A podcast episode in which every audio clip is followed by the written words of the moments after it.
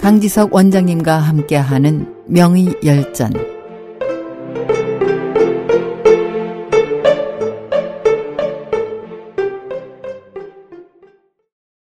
안녕하십니까. SH 청취자 여러분. 명의 열전 시간입니다. 오늘은 협객의사 부청주 첫 번째 시간입니다. 명조의 멸망의 기운이 감돌던 1607년 산서성 양곡현에서 태어난 부청주는 시대를 대표하는 의사일 뿐만 아니라 명나라를 대표하는 자존심이었습니다. 서극 감독의 무협 영화 칠검에도 등장하는 부청주라는 캐릭터는 의협심이 강하고 뛰어난 무술과 의술로 만인의 존경을 받는 인물이었으며 실제 모습도 크게 다르지 않았습니다.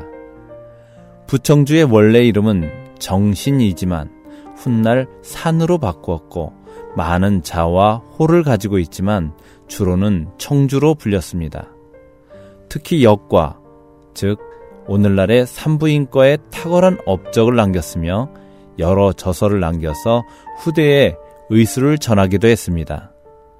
이번 시간에는 부청주의 파란만장한 인생에 대해 간략히 다루고 다음 편에 그가 남긴 일화를 통해서 한의학 업적을 살펴보고자 합니다.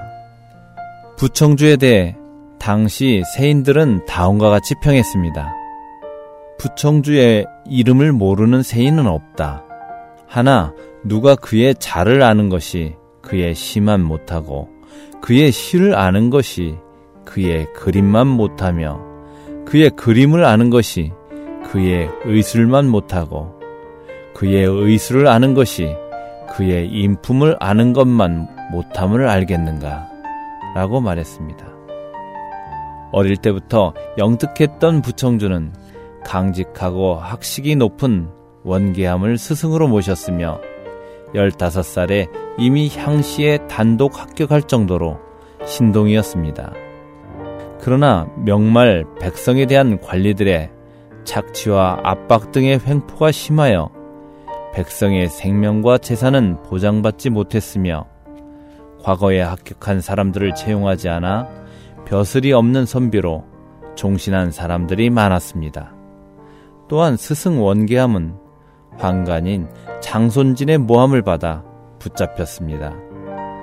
부청주는 당시 정치적 부패를 직시하고 장손진의 위협에 굴하지 않고 북경으로 압송되던 스승이 탄 호송차를 미행하면서 전국의 생원들에게 원계함의 무고를 증명하고 장손진의 죄상을 폭로해 조정의 여론을 끌어내므로써 도리어 장손진이 처벌을 받게 하였습니다.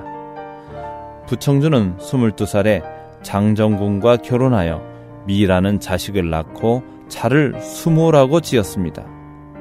그러나 그가 26살이 되던 해 부인을 잃고 그 애달픔을 간직한 채 그 후 평생토록 독신으로 지냈습니다.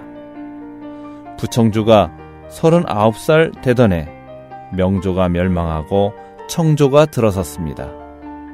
부청주는 한탄하며 모친과 아들을 데리고 토굴 속으로 들어가 치과하면서 가끔 약재와 땔감을 내다 팔아 생계를 유지하는 한편 뜻을 같이 하는 사람을 모아 반청 복명 운동을 전개했습니다.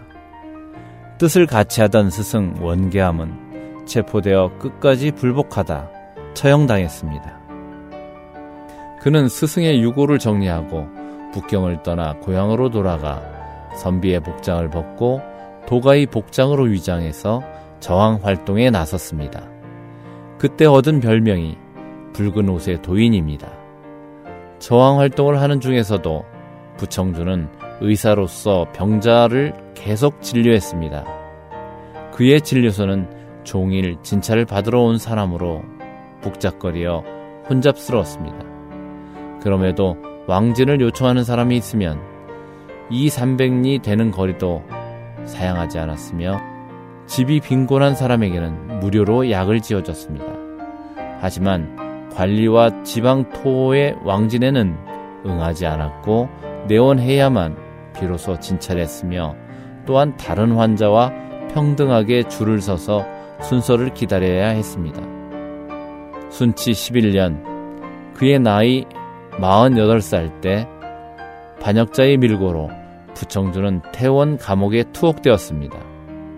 감옥 속에서 9일간 단식하며 끝까지 회유에 굴하지 않다.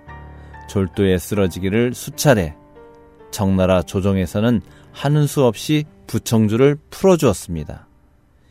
이 일을 계기로 또다시 부청주는 천하의 이름을 널리 알리게 되었습니다.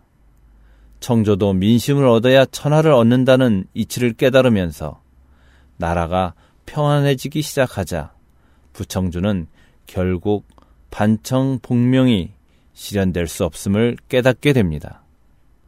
부청주가 73살 되던 해 강의 17년 청나라 조정에서는 명말의 의사, 지사와 유민들의 항청 반항을 와해시키기 위한 수단의 일환으로 박학 홍육과를 설치하였고 부청주를 등용하고자 했습니다.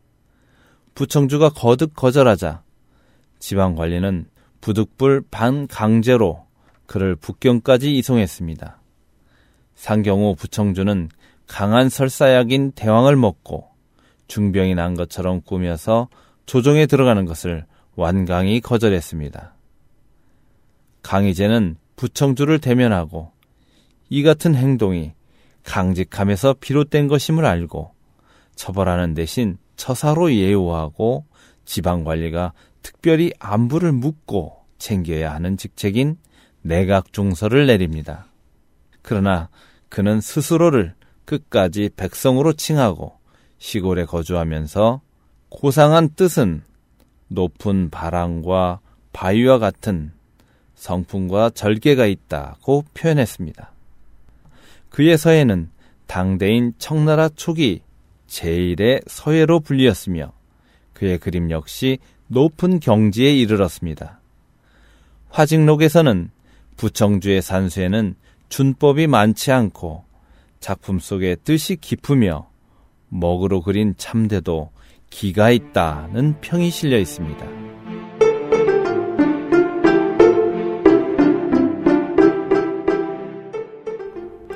SH 청취자 여러분, 안녕히 계십시오. 다음 주 이 시간에 찾아뵙겠습니다.